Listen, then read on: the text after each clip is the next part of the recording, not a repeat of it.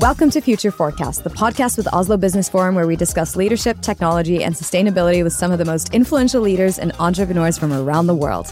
I'm your host, Isabel Ringnes, and today we'll be talking about understanding the path to innovation, assembling great teams, and the myth of disruption. We're talking to Nathan Furr, professor of strategy and innovation at INSEAD and a recognized expert in the fields of innovation and technology strategy. Nathan earned his PhD from Stanford University and studies how established companies innovate and how they navigate change, particularly digital transformation, and has published four award winning books. Thank you so much for joining us, Nathan. Thank you for having me.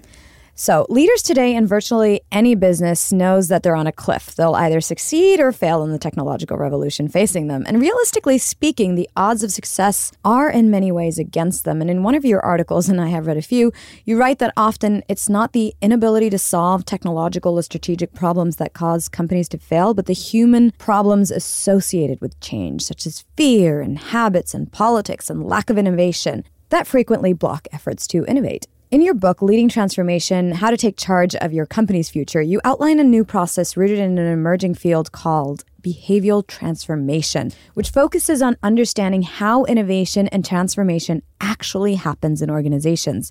You divide it into three steps to help overcome the behavioral constraints that thwart innovation the most.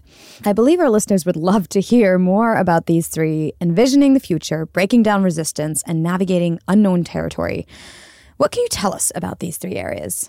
So, in that book, we were really trying to address these age old problems. We all know them. The problems are as old as the hills, the things that stop us from change. And we, our work didn't invalidate anything that went before us. All we were trying to do is say if we took a look at the last 20 to 30 years of behavioral science, would we get any inspiration from that about how to design new, better tools, redesign old tools?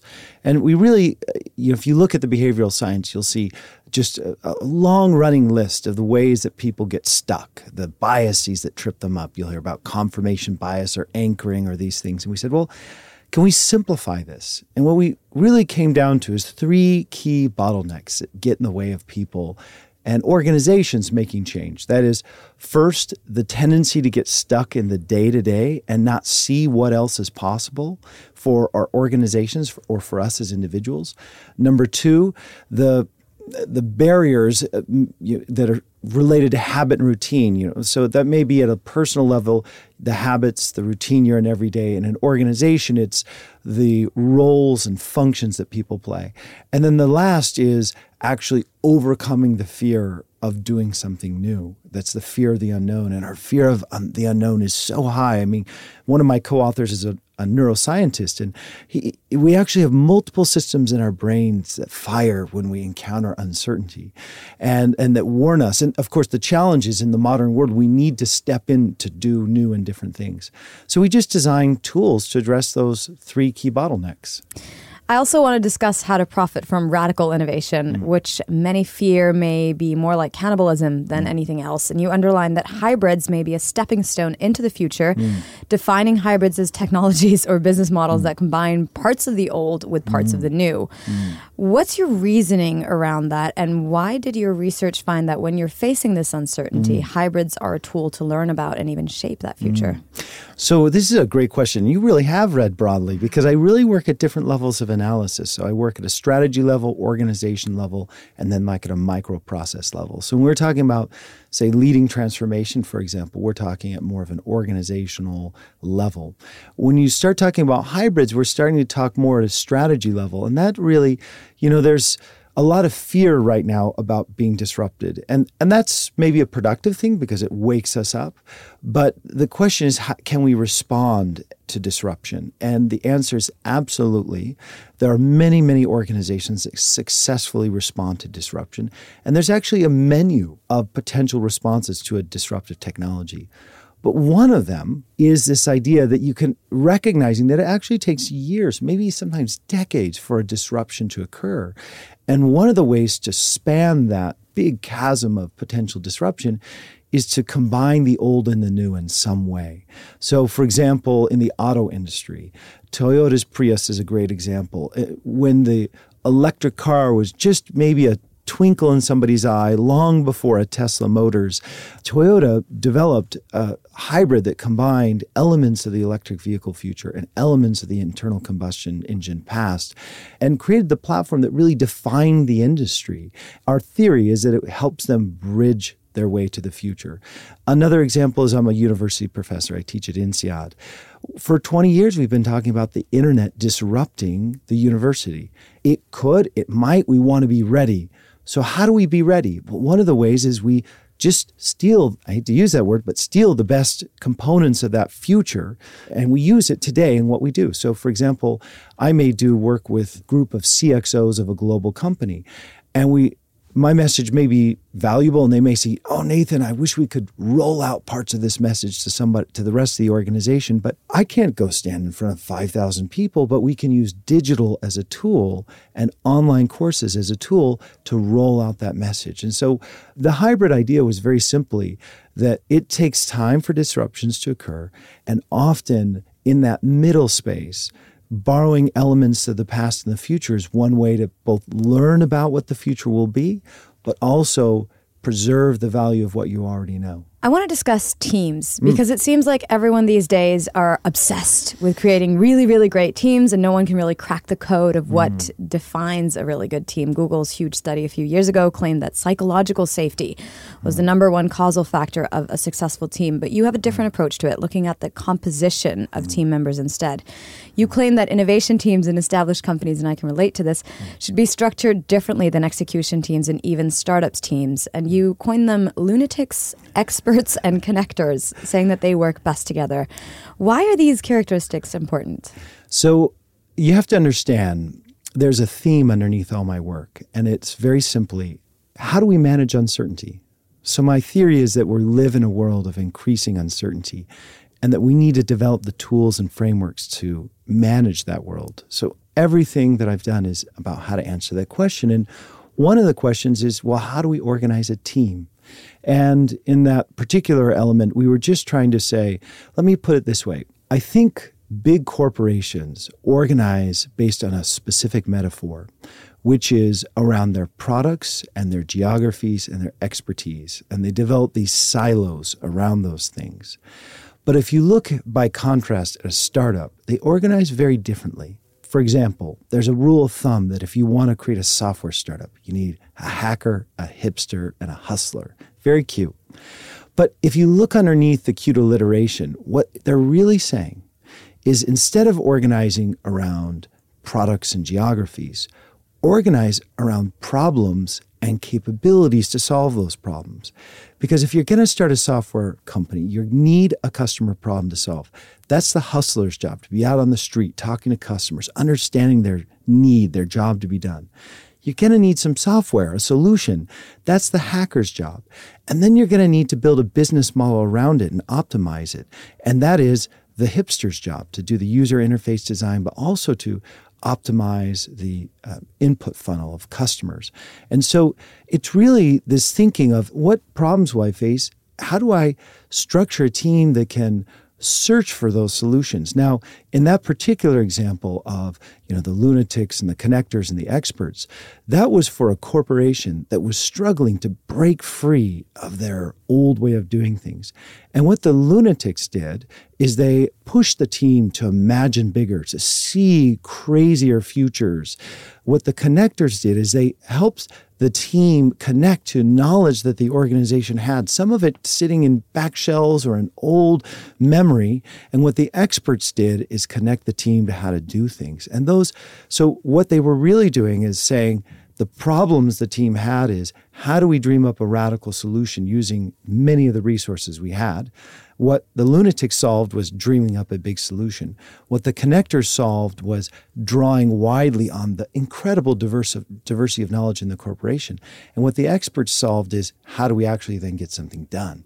So, but what I would encourage you to remember is what problems will I face?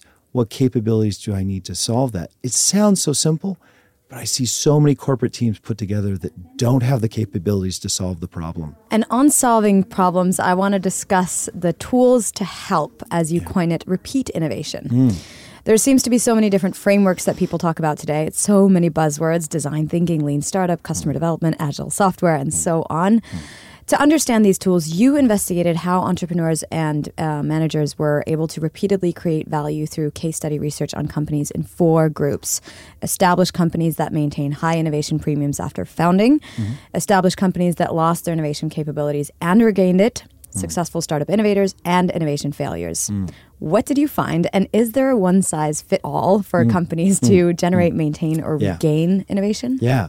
So you're absolutely right. There are all these frameworks out there. And this is actually a very personal story for me. So I was doing my doctoral work at Stanford when the lean start startup movement emerged, the beginnings of it. And I was one of the early lean startup guys. We didn't call it that at that time uh, until Eric Ries, who was part of that group, later coined the term. And it was really supposed to be a revolution in how to be an entrepreneur, introducing new and better tools for a, an entrepreneur to test their ideas. But at the same time, we were doing that. My group was also involved in founding the D School to teach design thinking. And it was very similar in some respects to Lean Startup, but different in others. And, and then across the street over in computer science, they were busy kicking out waterfall development techniques in favor of agile software development techniques. And, and again, it was sort of similar to Lean Startup, but also sort of different. And, and I just asked myself, why are all these frameworks popping up right now? And why are they competing against each other? Because there was like almost this religious war. Which one's right, lean startup or design thinking? And what my theory was is that actually I asked the question what if all these different frameworks are simply like the proverb of the blind people in the room feeling different parts of the elephant, but they're all describing the same elephant? So, what we did is we, number one, tried to synthesize these frameworks, say, if we look at them all in parallel, what do we have in common? Uh, what's the underlying process to manage innovation? And, and we describe that work in a book called The Innovator's Method. And we really identify four key elements that successful innovations had in common, or innovators figured out before they scaled up. And this was, of course, there was some sort of insight or spark or clue that led to a new idea. But then they deeply understood first, using a series of techniques, what job are we trying to do for customers? What problem are we really trying to solve? About 70% of corporate initiatives fail because they don't first understand what problem are we actually solving. Then they use like minimum viable prototypes to rapidly test that solution. They iterated and experimented with their business model all before they invested in scaling it up uh, which is very contrary to how we often work in big companies. In big companies, what we have is we have a big idea, we get a big budget on it, and we scale it up, and we miss understanding really what problem are we solving. We miss using those prototypes to test what problems are we, you know, are our hypotheses correct. We miss changing the business model to fit the innovation. And so the second thing we did in that book, Innovators Method, in addition to describing what's underneath it, what's the underlying fundamentals of innovation, is we did this research on how are big companies applying these.